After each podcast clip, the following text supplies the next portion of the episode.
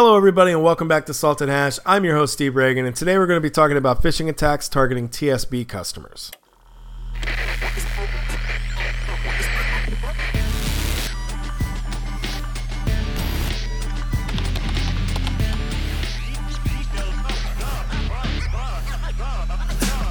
Like I said, today we're going to be looking at phishing attacks targeting TSB customers. And for those of you who are unaware, TSB is a bank in the UK and they did a IT upgrade recently that failed horribly.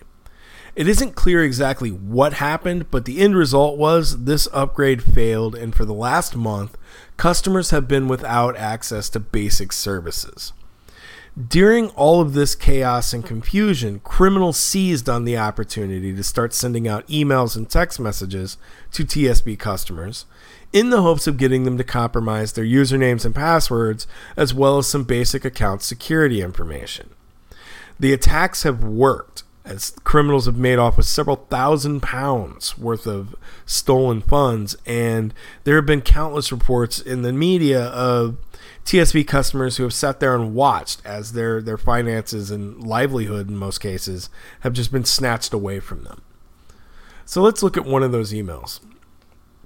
What you see here is an email written towards a TSB customer and they're hoping to capitalize not only on the frustration but in this case the criminal is wanting to get you excited so that you don't really think clearly about a couple of things that stand out. The first being the to field. If you look, this email went out to a whole bunch of people, not the victim directly. So in that case, that's a red flag that would normally stand out when you think of communications from your bank. The second would actually be the letter itself, Dear TSB customer. If they're emailing you directly, they're usually going to use your first and last name, or it'll be more personal than a generic customer. But the criminal's hoping you overlook all that because the issues have been resolved. So if you're a TSB customer who can't get into your account, this is welcome news. So you'll skip over the red flags and maybe even the first sentence. You'll see the deeply sorry, so you accept their apology, and all you got to do is follow directions. Otherwise, click that link. But maybe you didn't get an email, maybe you got a text message. And right here, you see something that is either going to cause confusion or anger because your account has been suspended. So if you're a TSB customer who's already experienced problems, this is just another, you know, another brick onto the house, or it's just a more layered frustrations. Of course, if you've not had any issues and you're a TSB customer, this message might scare you. Either way, you'll click that link. And when you do, this is what you would see. So the image here on screen was uh, from a live TSB phishing attack in, on May 12th or May 13th in 2018. And what you see here is a, almost an exact clone of the TSB login page with a couple of, of standout issues. The first being the, the font size and everything like that. But of course, if you look up top, we're not on the TSB domain. So why were people falling for it? And I honestly think the reason is because a lot of them saw HTTPS and then visually saw the TSB login portal, and that's all they needed. Those two pieces of verification. They completely ignored the domain because they saw the HTTPS. We have trained people, particularly when it comes to banking, that if you see HTTPS, then it's legit. But the thing is, HTTPS alone is not enough. You have to make sure the domain matches up. So in this case, because the domain doesn't match, you know you're on a fake website. But because it looks legit and it feels legit, and you have that visual cue with the HTTPS, a lot of people fell for this scam. So let's look at the actual attack. What happens? Again, we're keeping a local copy of this phishing kit, so you're not going to see the HTTPS, but the point still remains the same. This is not TSB's actual website. This is. So here's the real, the real web, uh, domain. And if you look, you've got HTTPS and you've got the actual website. Because you have those two, you know this is a legitimate login page. However, if you go back and forth between them, real, fake, real, fake, you'll see that there the, the difference between the two is really subtle. Mostly it's font sizing, spacing, you know, the fake page looks a little bigger. But for the most part, it's easy to understand why at a glance somebody could fall for thinking the fake page was the real one. I mean, it even has the, the same visual cues. You're logging into a secure website. You see that on both of them. So, the criminal wants information from us. What happens when they get it? Let's try.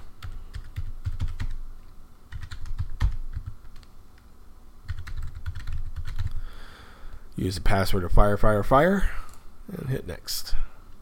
This particular page is just there. It's not collecting anything, and it doesn't really matter what you enter into it, but it's training you to to come up with information.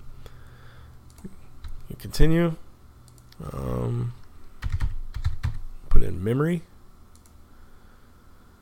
Wants it again, so let's put in memory 12. It's not actually checking that we keep the same information. So the reason criminals want this extra information is so they can call the bank and pretend to be you. And once they do that, they can change your password and do things like that. So that's what you're seeing here. They're collecting all of this information just so they can pretend to be the, the victim later later down the line. Now, this particular form needs to make sure that um, you get an actual mobile phone number, but it also needs to be UK based. So you've got to do the check there. And then it wants mother's maiden name, so let's do mummy. And we'll hit next. So it's showing you a basic generic page. Eventually, it's going to forward you over to the actual TSB website, which you see right here there you go. The attack's done.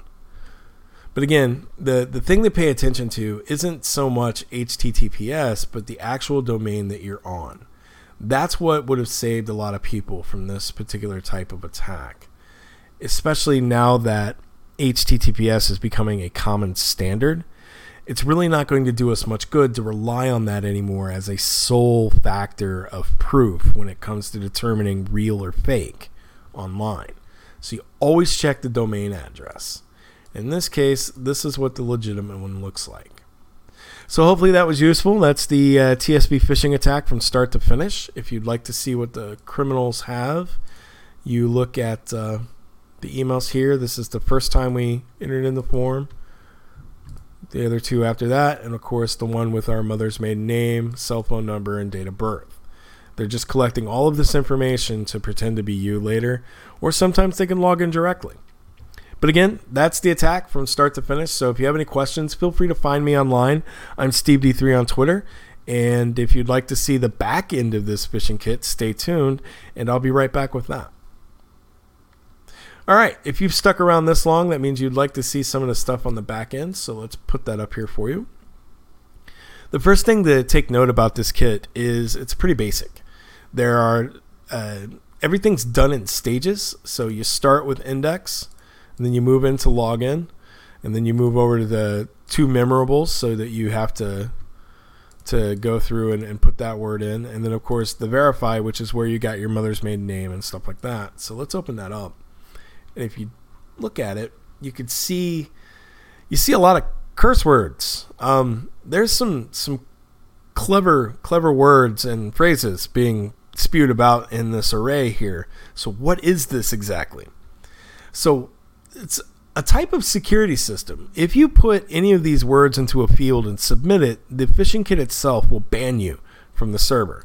So, this is basically a, a filter of sorts so that they get less junk in the email once the, the forms have been submitted. And, you know, below all that, of course, you have the actual form itself, which you saw. This is what the the the criminal will actually get, and um, otherwise, it's a pretty basic kit. Uh, on the back end, you've got logs, you've got um, couple of different assets. AES this does use some some low level encryption. Um, that's a really good thing to, to stand out with. If you start seeing encryption in files as you're you're monitoring the contents, and you know you didn't put it there, that's a red flag you should look into. Um, it runs a blacklist, pretty common amongst phishing kits. You've got uh, basically all the security labs and known researchers. So if the visitor's IP falls in any one of those ranges, it just kicks them out. Can't do anything. of course, like I, I, mentioned, logs. If you look, you've got uh, me visiting plenty of times here, but logs like this outside of their normal directory are another red flag to watch for. And something else when you're monitoring inside the files. I mean, obviously, if you start seeing a lot of different curse words, that's something to, to definitely look into. But when you can, try to log who is creating kits. And if you start scanning inside of files, they like to tag all of the stuff they make. So you would actually be able to spot this kit even without all these cuss words. You would actually be able to spot it based on their tag alone. And these guys have tagged several files. It's not like that this is the only one. So their kit is literally labeled with their name. So you would be able to find stuff like that. And of course, the quicker you can detect these kits, the less less likely it is you're going to, to run afoul of any regulatory things or any other kind of trouble because you're able to spot the problem and fix it correctly. But like I said, it's a pretty basic kit. Everything's done in stages. Um, there's a few things to look out for if you wanted to monitor what's going on inside of files. But usually, if you're just watching your directories, when this kit is uploaded, you'll notice the change, so it's something to spot right away. Otherwise, if you have any questions, again, I'm Steve D3 on Twitter. But thanks for watching and have a great day. Bye.